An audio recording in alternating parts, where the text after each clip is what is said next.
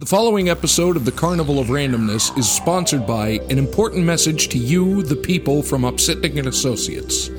Every day there are forces that are taking from you, stealing from you. Your money, your time, your freedom.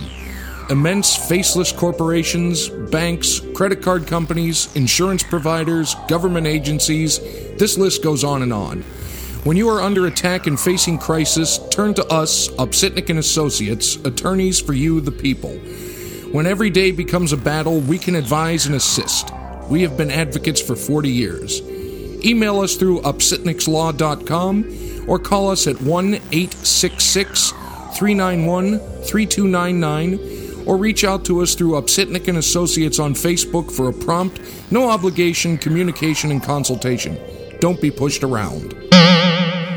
Welcome to the Carnival of Randomness. You are about to enter a dimension of science and education. So, science warning God forbid you might learn something. I'm Zach. Rob's here. Don't bug everybody with learning. Yes. And we are very, very privileged today to be joined by Hillary Olson, the president, is it? Of President the- and CEO. President and CEO of the Rochester Museum and Science Center. Hello, thank you for giving us Hi, time. thanks for having me here today. I have growing up here, unlike you. Yes, unlike uh, me, I did not. I have such fond memories of the museum, and I could say. Just from my youth, my dad would always take me there. We'd always be into science and everything else. And I always remember going in as a kid, the giant squid. There was a big Oh, giant yeah. squid there, and that's the one thing that always sticks out in my head. But the thing it's like I always call, I always use the term gateway drugs in a good sense. Yep. And going there, and that's when I went there. From there, I would just go on, go to the library, pull out a mass of science books, which also my comic books inspired because people don't realize comic books when you read about things like that, they get you into reading, mm-hmm. and just it piques the interest. And I think people these days they just need that. Sometimes science isn't cool for some reason, which I think is very cool.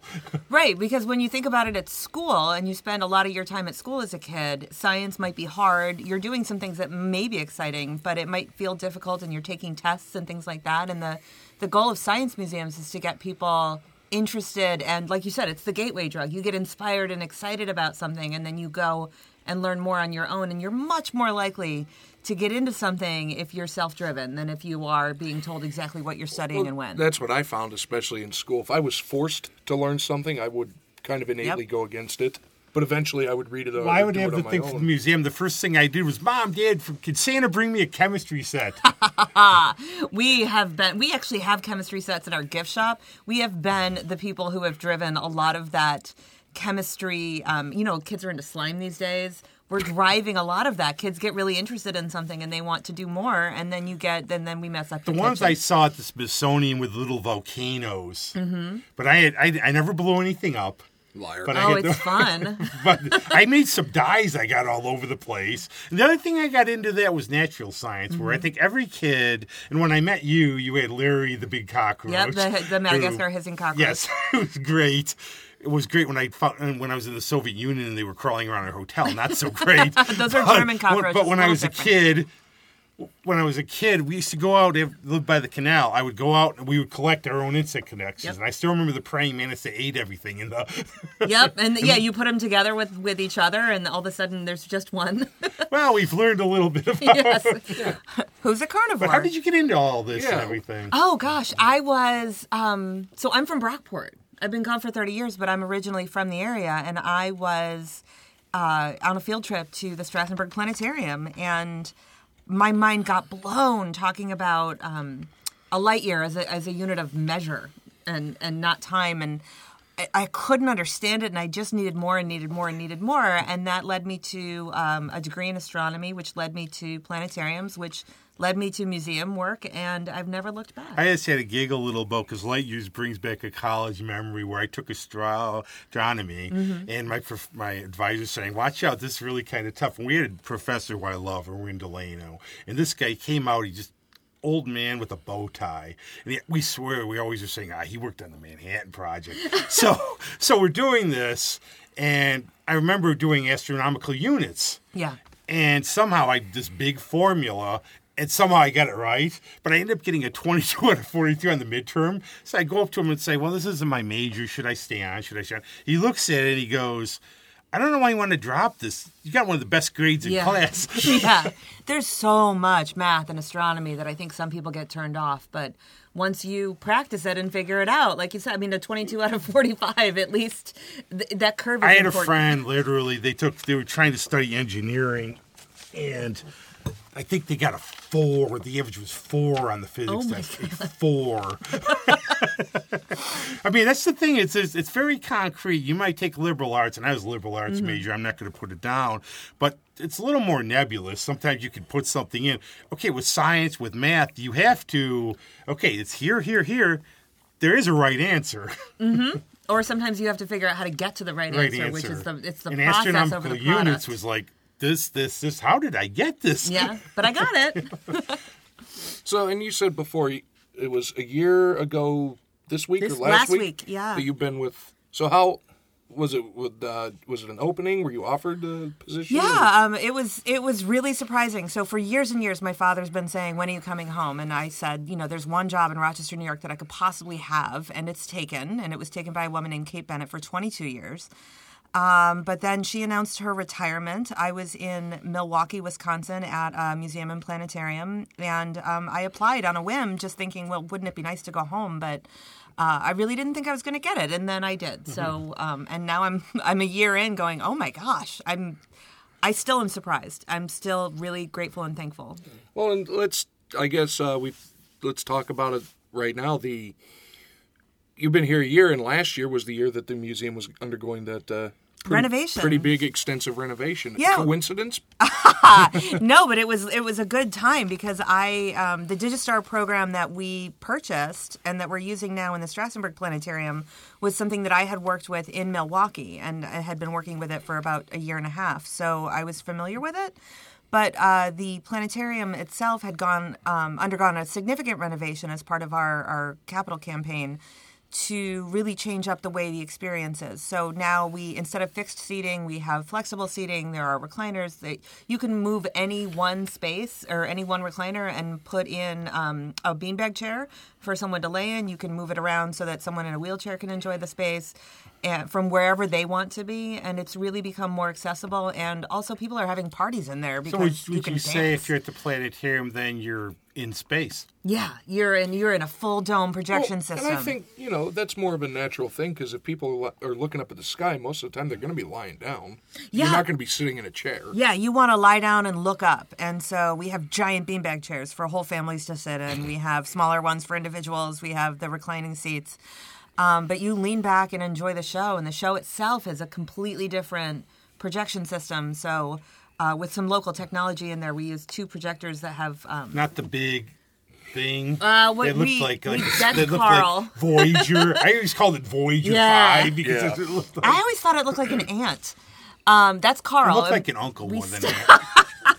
We still have Carl, and we use him every once in a while. But um, the system that we use now is is a lot brighter, and the stars show up a lot more. And you can zoom in on something um, using data visualization, and you can go to Saturn and look at the rings, and then zoom back out and look at the stars. And it's really amazing what you can do in that space. It's it's life altering. Which is cool because space is pretty. Yeah. Like, have you ever seen those pic? Everybody's all everybody's Googled pictures of like the Horsehead Nebula. Yep.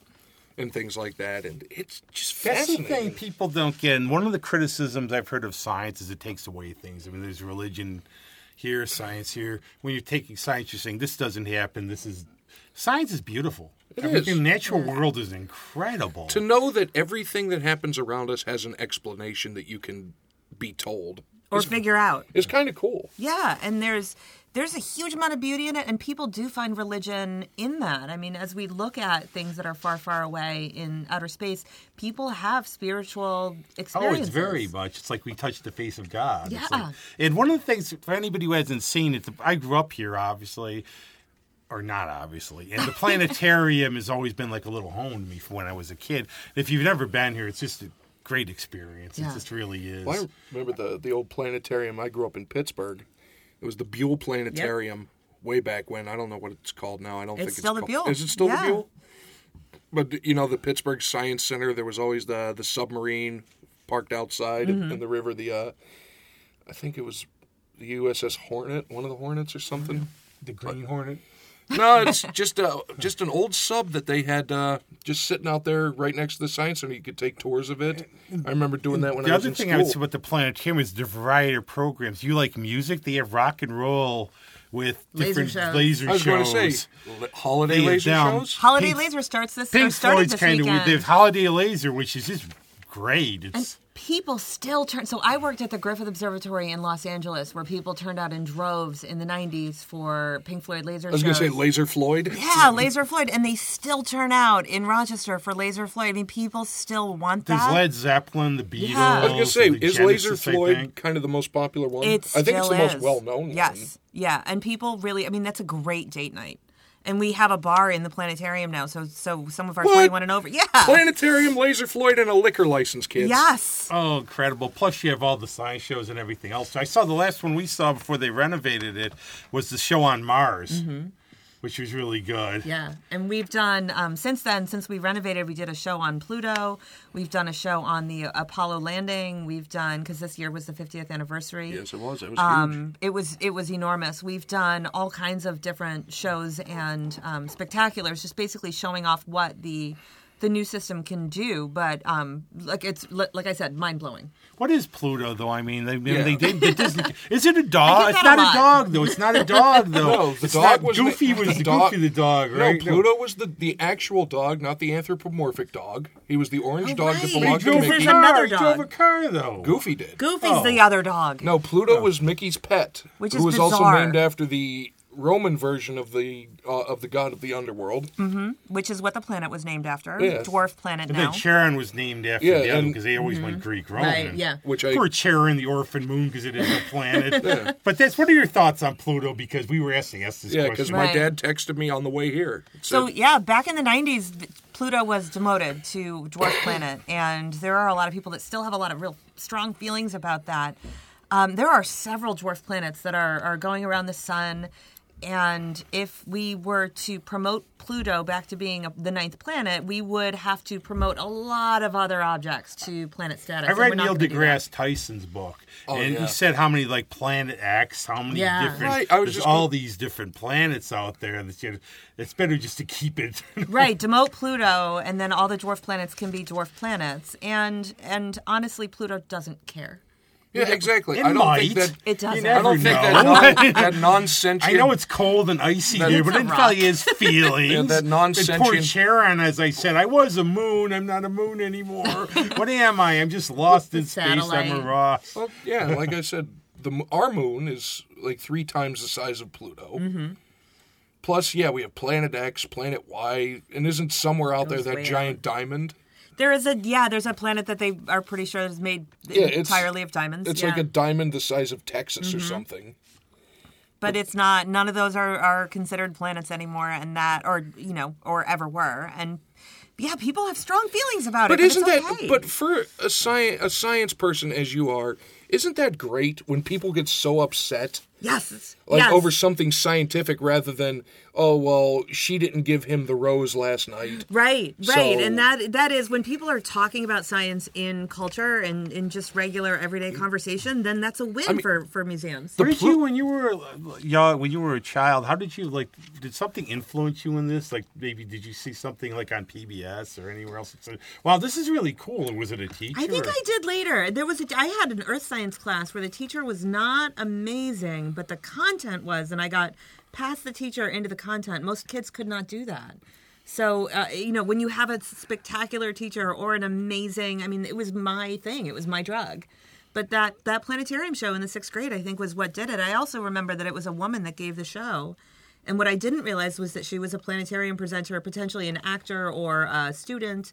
I really thought that this woman was an astronomer, and I thought about, you know, frankly, women in science were not something that I had seen very often, and and I said, oh, I can do this.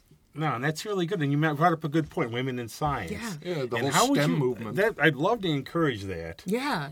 Yeah, and, and girls get involved in science just as much as boys do, but they they tend to drop out somewhere around sixth or seventh grade. Um, they because it's it's math heavy, and they hear that math is hard and you can't do it, and the boys are doing this or whatever. So we really need to change that because It's the stigma in a lot of ways. I think, and you have to make it interesting and show why this is really cool. Yeah. And that, and I think honestly, um, for even though his demotion of Pluto, Neil deGrasse Tyson, I think, has done a, a really good Yes. job making science fun yes. because he is not only, I think, now the smartest man on the face of the earth. He's one of the most entertaining men on the face of the earth, he makes science accessible. and he's So one of the busiest guys on the Yeah, planet. so Neil deGrasse Tyson, Bill Nye, um, Mr. Wizard. Oh, going back I a little remember bit. Mr. Wizard when One I of the a first kid. ones Yeah. for me when I was growing up was watching Cosmos with Carl Yep. Sagan. Yeah. Carl Sagan. Every one of those people made science accessible to the general public and interesting instead of it's not a math textbook. It's it's a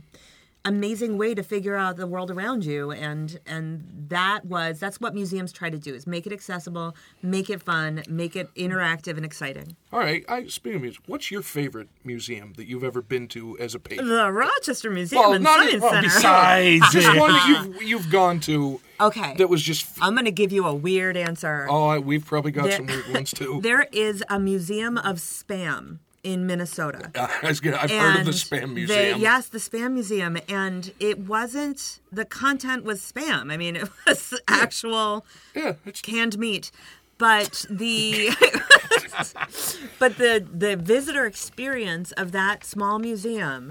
We were uh, welcomed. We got on a factory line. My kids were doing things. I was doing things. I was learning about spam in World War II in Hawaii, and the kids were like making fake spam. I mean, it was Yeah. it was an incredible experience for what it was. So shout out to the spam museum. yeah, yeah, no, and, and you'll like you'll never get there, but if you're ever anywhere near that, it's in southern Minnesota. Drive What- through. What's amazing about upstate New York, we travel a lot through the highways and byways. You see all the little, there's a salt museum. and we've seen the Salt Museum. Uh, you, we go down to Corning. There's the Museum of Glass, but there's also the the Rockwell Museum, Mm-hmm. which both you and I mistakenly thought was the artist, but it's not. It's not No. Norman Rockwell. Roger Tory Peterson, who's the bird person. Yeah, down in Jamestown. There are thousands and thousands of museums across this country, and some of them are tiny, mm. tiny. They're only open on Tuesdays between one and four. But there are more museums in, in the United States than there are McDonald's, and I don't think people know that. One of the cool ones I went to in, in Las Vegas, the Atomic Testing Museum. I have not been there. That was cool. Like you know, there it's like all the old the war propaganda, the scare things, the Yeah. You know the people of my parents' age, the duck and cover drill PSAs. Yeah. You know that hiding under this wooden desk is going to save you from the atomic blast. Somehow, yeah, from a nuclear, yeah, it'll be Viz great. Queen and duct tape will keep radioactive fallout from entering your ductwork. The Well, remember when the they let it on the moon? They had a period of time because of the radiation. They had to make sure they hit it because I think they had 17 days because when the moon rotated. Though, after all, it was filmed by Stanley Kubrick. I Yeah, exactly. anyway, so On a sound he did a good job. Yeah, no, on he a did a s- good job. on a to sound make sure stage they went on the moon to do it because he was a big pro. He went What do you do? What do you do when you hear stuff? Because we deal with that too. Is you, I've had a friend who come up to me and I just try to be nice, but they're just so scientifically ignorant, Yeah. and he'll detest me. Well, that flag did not fly on there, and sometimes I try to, con- but you can't convince them. Right. Science denialism is a real problem, and it's something else that museums try to uh, combat every day. I mean, you have people that truly believe that vaccines are bad, even though we know Oh, Lord, that they that- work, they're effective, and they protect people. You have people that truly believe that the earth is flat. Is that not They're- scary? It's But they in the year believe it 2019. then. That's the thing they don't understand is they knew if you look at documents from days, but they knew it was. They would say here be monsters on the map. It was unexplored, but they knew, like in the time of Columbus, they knew you weren't going to fall off the world. Oh no, that Yeah. we, we knew it was round. Yeah. We knew it was round since the ancient Greeks and or spherical and Well, since the aliens came and built the pyramids, they had to find. Since they had to go came- around down there. since they came and built Machu Picchu, since uh, the Peruvians obviously weren't, you know, technical enough to do what they did. Yeah, it's it's amazing what people will believe, and that goes to what we were talking about earlier off air was was fake news. Um, If you know, if if you don't have the capability to analyze the information that you're seeing or reading, you might make a bad decision, and you might maybe not vaccinate your kids, let's say, or not believe in climate change. Well, not take there steps is to talk about it. museums. I've never been there, but there's a Creationist Museum in Alabama, Yep. and they have a picture of a cowboy raiding a T Rex. What happened? They, Yes. These are the same people that look at the Flintstones as a documentary. Right. It's it's terrifying, and um, and we really are trying to make sure that that people understand what what science tells us and you know when when you have all of the scientists agreeing and figuring out this this one thing like climate change like evolution we, But we I don't feel that way. it. See, I don't think I. I my feelings tell me it's different. Yeah, I just and- got and- caught in a blizzard. It's not Right. warming. and it's hard for science to talk about, you know, you you have feelings and beliefs and we respect that. You know, the the museums respect that. Everyone has their own belief system, but we we do know what's accurate and and what's out there and then we're trying to present that in a way that's accessible to the I general think it goes public. back to Macaulay's book, "Delusions and the Madness of Crowds," I where it's know. just because it's just we have like a mass consciousness like that, and I just think I heard, and it's hard to deny when you believe something. It's hard sometimes to face like it's not true. Right, and that's where you you making people sort of figure it out for themselves and and discern for themselves. I mean, that's what we try to do with kids. is mean- a lot of a lot of um, civics civic responsibility is understanding how to digest the information that you're given and and figure out what's right and understand you know like the process of science involves peer review things like that there's a lot of things out there that are just not accurate but you can put out anything you one want of my on the views internet on that is one of the best classes I ever took was basic logic, and they should do a little more for in schools. Not teaching classes on subjects, but teaching how to think. yes yes and how to one of my the professors, okay, what do you like? If your view is this, take the opposing view and do it and everything. Right, and let's have a real argument, and let's let's use some data. So I'll, prove, the- data-driven I'll prove the moon was made of cheese. Well, Right. Well, it's like the white raven thing, though. I could say, uh, you know, for a white raven, all you have to do is prove there's a white raven by saying, well, if you see a white raven, there's a white raven. But there's the old theory, okay, we're all brains held in dishes by a mad scientist. now you can't The disprove it. Matrix, right? You just can't disprove it. But why would you be on the show? Then you had better stuff to do. I, and and I think one thing is people keep denying it because they don't want to look stupid. But they have to realize science isn't trying to make people feel dumb. No, not at all. They We're just trying want to make people want smarter. Yeah, they just want to make sure that hey, this is how it works. Right. Science is a process. It's figuring it out. It's asking questions and finding answers based on the data that you find. And and data is not I believe something. Well, Richard Dawkins used that in Bending the Rainbow. He Mm-hmm. said, "Look at a rainbow. Look how beautiful it is, like nature thing." But one thing I wanted to get into because when I first met you again, your buddy Larry, Yeah, I and brought the insects, insects, and I think they're Yes, really cool. I think because I bugs. read all that E.O. Wilson Mm-hmm. and about his ants. And how did you what insects?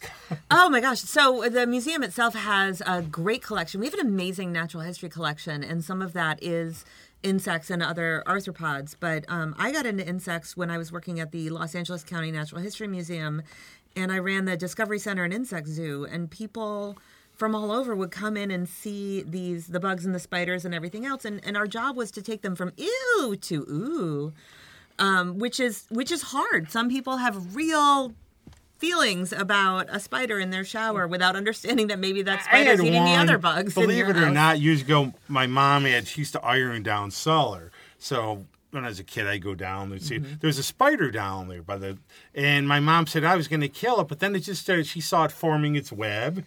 And it just was really neat Yes. out there. And then it would bump off all the flies and Right, stuff. So- right. If that spider is there, then that means it's got food. So you want you want it to be eating all the other bugs in the mm. area. It's not going to bite And you. like people are, some people I know are freaked out by dragonflies. Yeah. but they keep the mosquitoes down. Yep. Yeah, I mean, there's a lot of you know most of the insects in the area. I, I could I could argue against mosquitoes, but most of the All insects do- are, are Why, you beneficial. that- they belong in the environment. They're natural. But naturally you think about it, the mosquitoes have a purpose. As No, they food, As food for other insects. absolutely, and and, the bats heck love out them. of us. yeah. Um, and they're, but yeah, the, the mosquitoes I personally don't like. Uh, Well- they do have a place in the environment, but that that's the thing. We can all personally not like something, Right. But they belong here. What are some of the more odder ones you've dealt with, like at the other museum or here, that are Oh. really just an I interesting? don't know. I love the stick bugs. Um, and the way that they are, um, they've evolved to some. Some of them look like leaves, some of them look like sticks. And I love spiders. I love working with tarantulas and um, and other arachnids. I mean, tarantulas you can hold. They're I actually they're- like tarantulas, and people don't think that they're. They think they're all these. They're not even. I mean, it'll hurt if they bite you, but it's not. No, It- it's not going to kill you. No, and it's not. I think they're pretty. Actually, They are, yeah, and they're non-native. I mean, so that's not something you're going to see in Rochester, but it's they're fun to. I would hang out with. avoid though. I would avoid the movie The, the Giant Spider Invasion. but weirdly, stick insects. I didn't know they were kind of native to this area. Some of them are, yeah. Because I saw one on the back door of my house. Mm-hmm. I looked like, oh my god, it's a stick insect. And the the male praying mantises as well look sort more like a stick insect than anything else. I mean, the females are huge and green and Really? fat, and yeah, and the males are tiny. They're not tiny, tiny, but they're, Well, they're third of the size of the I females. think isn't that kind of common in a lot of species that the female is much bigger yeah, than the male Absolutely, and much different looking. Yep. Yeah, and there's you know, and there are, are birds that have the same thing. Actually, a lot of times the males are brighter and the females are. Like that dancing Sort of that dancing bird.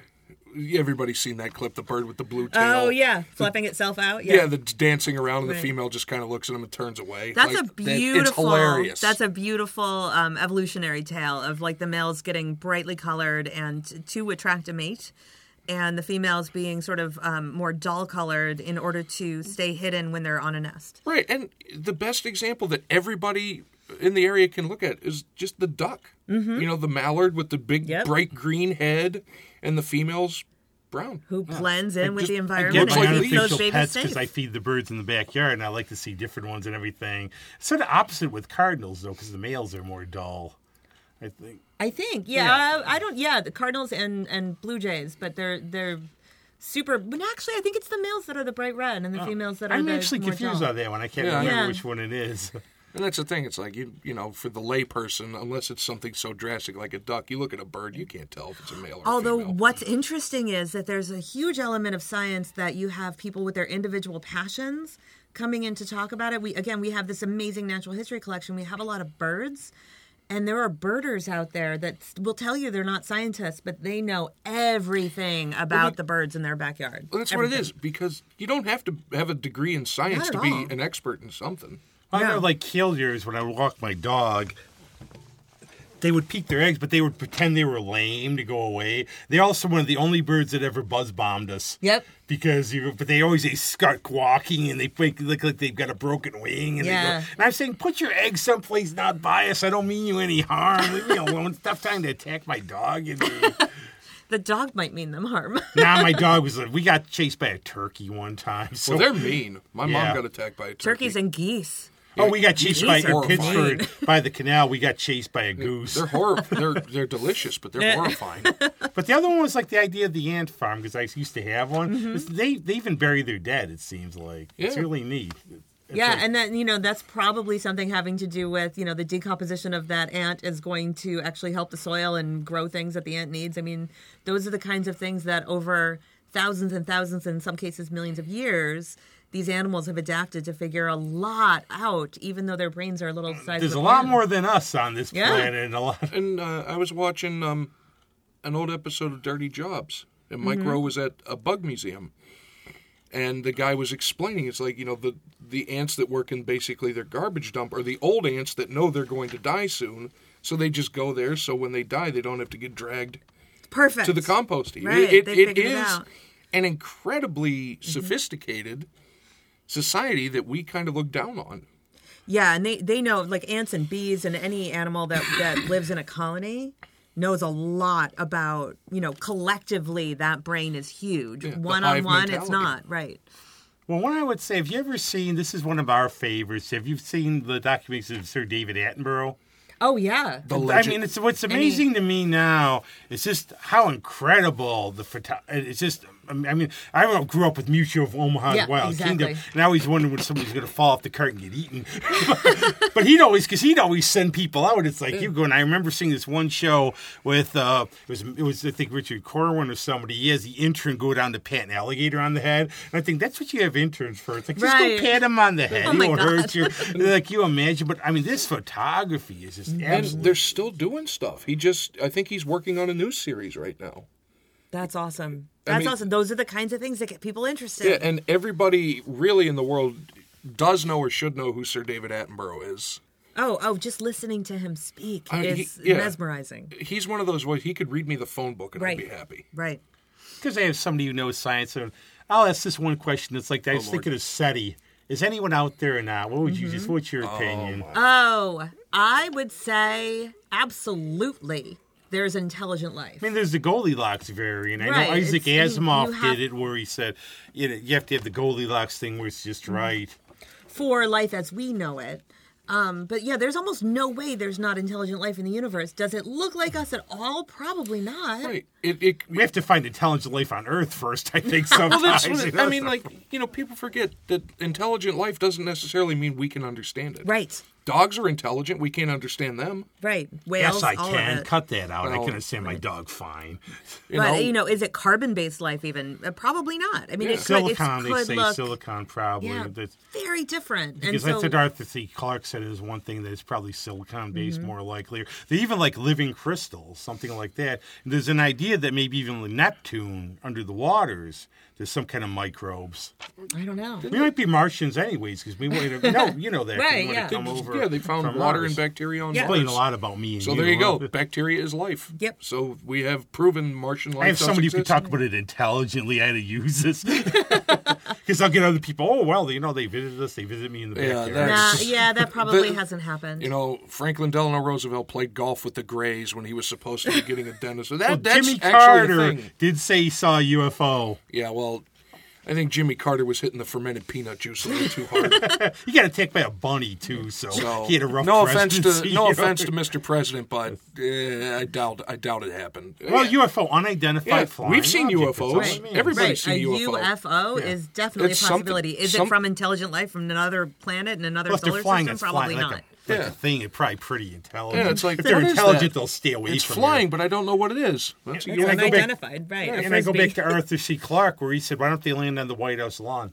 because they don't want to. Yeah, I don't think they're visiting us. Well, I then, really all don't. right, all right. Well, what is your thoughts on like alien movies then? I love them. Yeah. Yeah, I mean that's entertainment. All right. That's it's speculation. It's fun. But here, the the movie Signs. I've always had a problem with this. The aliens. Um, I don't care. Spoiler alert. Are allergic to water. Oh, that's the water one. Yes, I have seen that. If they have the intelligence and capability to build interstellar space travel crafts, This is the last planet they you should would know that they have an allergy to water. Right. So why would you come to a planet that's 75 to 80% Right. water and where water literally falls from the sky? Right, that makes that makes no sense. See, that's where it actually that's a very, very good point though, because Chris Carter would go around do he would be involved with CSICOP, which is actually in Amherst, it's the Skeptical Society, and he would give a thing where, yes, it's X Files, but it's supposed to be entertainment, and I love that stuff. I used to read Weekly World News. I grew up on Star Trek, and I know it's not real. Mm-hmm. Despite what I say about Game of Thrones sometimes Right, with Daenerys, but it- I know but it's the- not real. But at the same time, even if it's you're watching something that's so ridiculous, it makes you think. It's like, well, what if there are aliens? What's out out there, right? And we It's like and I doubt just it's going to look like yet. that, but But you never know. I mean, you don't know what it looks like, which allows the creative types to make anything they want out of it, which makes for really good entertainment. And people will get into like the stereotype of like the science fiction fan or something. But when you read, how many of these science fiction authors have backgrounds? Robert Heinlein was an engineer in the Navy. Isaac Asimov taught biochemistry at Boston, and they a lot of them, and a lot of them like actually Allen Steele, who's one of the best authors out there in terms of he tries to do realistic space travel. Where he shows how you have to go generational, but he really tries to do the science, and you mm-hmm. can actually you might learn something. God forbid. I think we're all going to learn something. I mean, and all of those things again teach you how to to think. You know, when you're, you know, especially when you think about time travel or something like that with aliens. How do I think about that? And that is a great thing. And actually, you went on Uh, by doing that by actually the next thing. Go on, you go. Yeah, I, but speaking of intelligence, this has been a little bit You're of a speaking on intelligence. yeah, Sorry. debate between my father and I. He is convinced that artificial intelligence is somehow going to take over the world.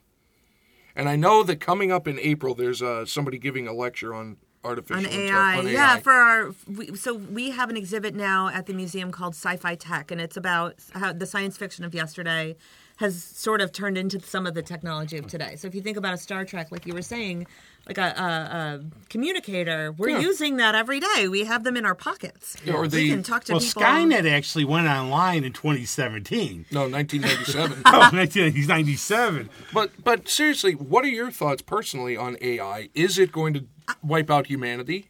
Ah, you know what? There are a lot of people talking about that, and it depends on how it's built and how it's programmed. And I think that there are. I mean, if you think about iRobot, there was a lot of thinking about how do you program something so that it doesn't take over the world.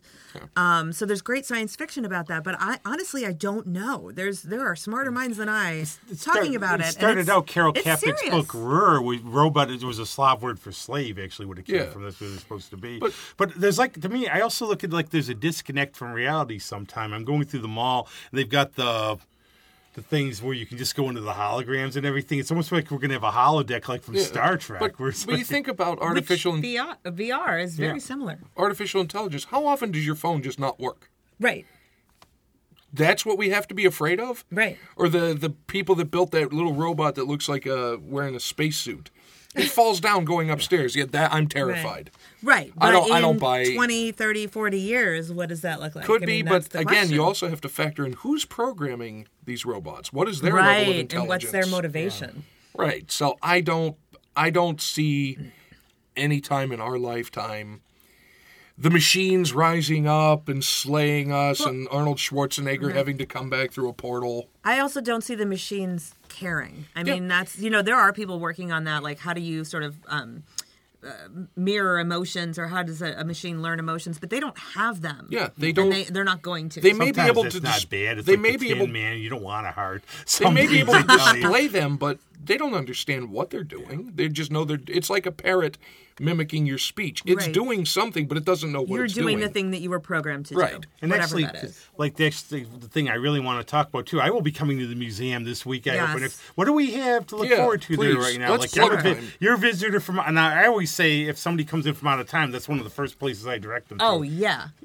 So we have we have a lot going on. So we have that sci-fi tech exhibit open um, through spring break, but it is really amazing. There's an R2D2 in there. There's a Terminator robot in there. There's a DeLorean from Back to the Future that's sitting in that gallery. It's so cool. And we couldn't get it in with using our loading dock elevators, so we actually had to fly it in to the third floor through the windows. So we we flew this the DeLorean time machine from Back to the Future into Why the was museum. why was this not on the news? It was on the oh, news! Why did I? Oh, because I don't pay Yeah, attention. we had to a couple news. of we had a couple of uh, stations that came out and covered that.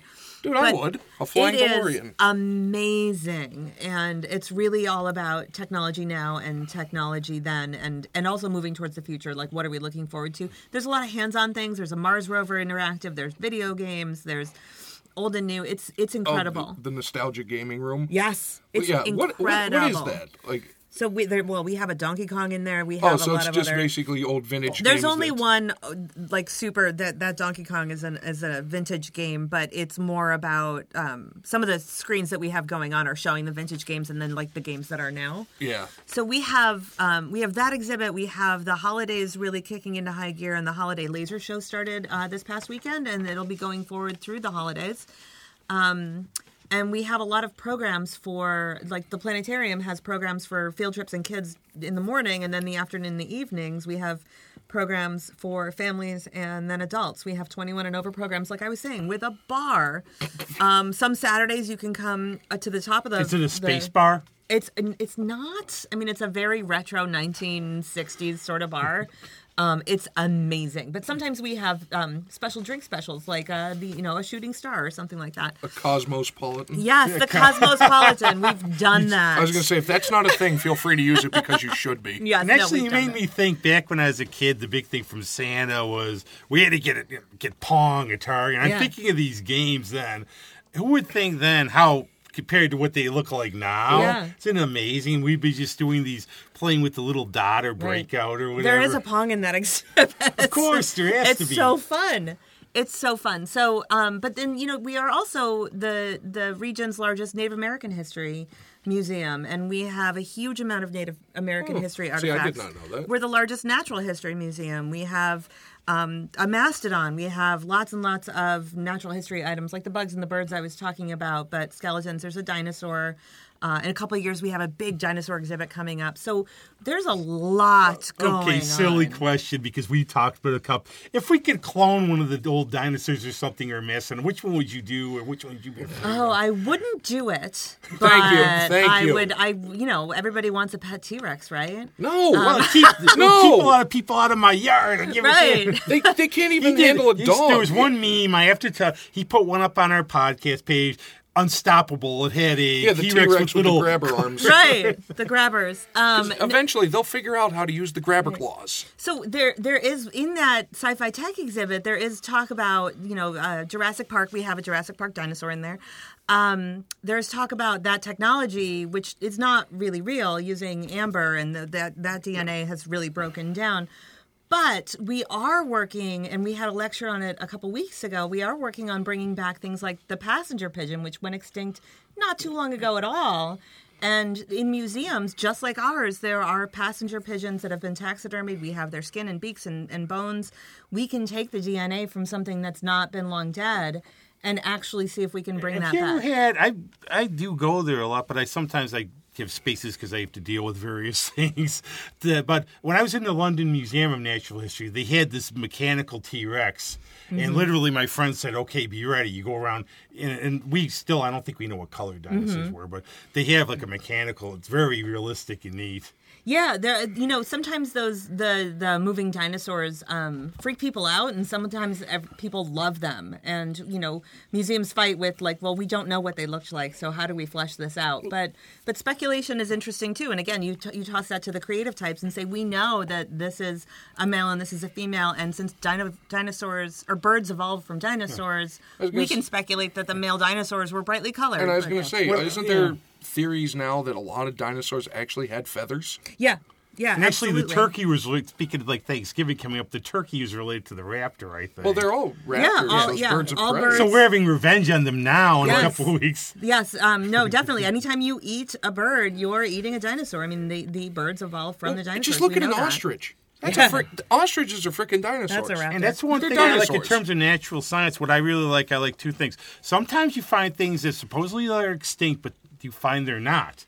Mm-hmm. You find that coelacanth. there's a more though. There's actually even that one The living- program like they look around for different things and they find them. And the other thing is every year we find something new. Yep. Yeah. And Yeah. I think is just awesome. Which I mean, and a lot of times that's either when you find something new, when scientists are going out into the field to collect things, it's either something microscopic or it's something in the deep, deep ocean, like the coelacanth, like you yeah, said. Yeah, because we well, thought they were Mariana, extinct for Mariana's millions. Trench because Yeah. don't believe. I hope people aren't saying, "Well, there's megalodons down there." Come No. on, but it's so the Mariana. It's so deep in the Yeah. oceans. I think it's lower than. It's just incredible Right. that you don't know Yeah, what we could have be down no there. idea. and we what's never down will. there. I don't think we ever will in our lifetime have the capability because one, there's no light, there's no pressure. We don't have a vessel that can But see, that's that. why it's cool because there's the fish that are luminescent. Because that's Yep. Yeah. that's evolution. Yeah. Oh my gosh! If you ever need, you know, uh, thinking about anglerfish. Yeah. And Oh, the, those the things. fe- do you know about anglerfish Yeah. sex? Yeah. Can I, tell you about anglerfish Yeah, sex? that's. Oh, that's awesome! I love it. I do know this one, and I feel sorry for the poor males. Let's put it Right. that The way. males are like a quarter inch uh, in size. I mean, it depends on the species. The females are quite big, the size of a softball. And when they find each other using their bioluminescence, the males stick, like, actually bite onto the females. Um, and they their whole bodies atrophy to the point where They turn into a pair of testicles. Yeah, they're just a pair of testes that is fertilizing the eggs when she drops them. And she's any female has got five or six or even twelve males stuck to her. And we didn't figure that out for a long time. We found the males and we found the females um, with these what we thought were parasites on them, and then we realized that that was the male of the same species. So, yeah, anglerfish sex is fascinating. See, now this is not what you hear with like Lidfack and Greg and Yeah. everybody on Yeah, and here. if, if you, and if this conversation hasn't inspired you to go to the museum, there's something wrong. I will be there if I'm around. I'll say hi to you this week. Yes, if I run Actually, into you. but real quick, uh, Holiday Bazaar. What is that? The Holiday yeah, 'cause Bazaar. that's Oh my coming up gosh, this week. that and I'm is putting the this out very best place. That's next weekend or this weekend, and the it is twenty the. second through the twenty fourth, right? Thank you. Because I, I looked at it, I was Yes. like, okay, I'm going to make sure to And end and this that in is time. artisans from all over the region coming to sell their wares and it is phenomenal. It is the place to go for holiday shopping. And the museum closes down. Sorry for anybody that wants to see the museum. I mean even though you're actually in it but you come in and you're exploring so many people and so many beautiful things. I bought a lamp there last year that was made out of a drum for my stepson who is a drummer and it is phenomenal. I mean and and just anything that you could think of that you want to buy. It is that unique place for gifts, and that is happening this weekend. So there you go. That's awesome. I'll put it up Yeah. on the Holiday Bazaar, RMSC. And that's next weekend, right? Yeah. Well, this Friday, coming Saturday, week. Sunday. Yeah, Yeah. this coming weekend. Well, this is on Monday. I believe me. Yeah. I don't. I was shocked. Oh my goodness, Thanksgiving And- and, the holidays. are Yeah. coming. and it's you know more information. Go to the website. RMSC.org. please. RMSC.org. And you have to have a page, obviously, and Yeah, everything. there's so much going on. I think we are knocking. we have our next. so, would you like to come back? Stan? Yeah, if you Would ever you want like to to come back back or Please, please, yes. There's so much going on. Again, rmsc.org because uh, there's not, there's no way for me to tell you Yes. every single Right. thing that's happening, but the website Thanks has a it lot. all. Yeah, thank you. Thank you for having me. This is hours amazing. and enlightening. and I'm going to actually my good friend Sean McVay. They're on tour right now. King Buffalo is on tour, Mm-hmm. and they tour in November. He wanted to come down, but because they were on tour, they can't. And I thought this would be perfect. I'm going to play a cut called from their new album "Longing to Be the Mountain." It's called Cosmonaut, and I thought Oh, they would play perfect. Perfect with this.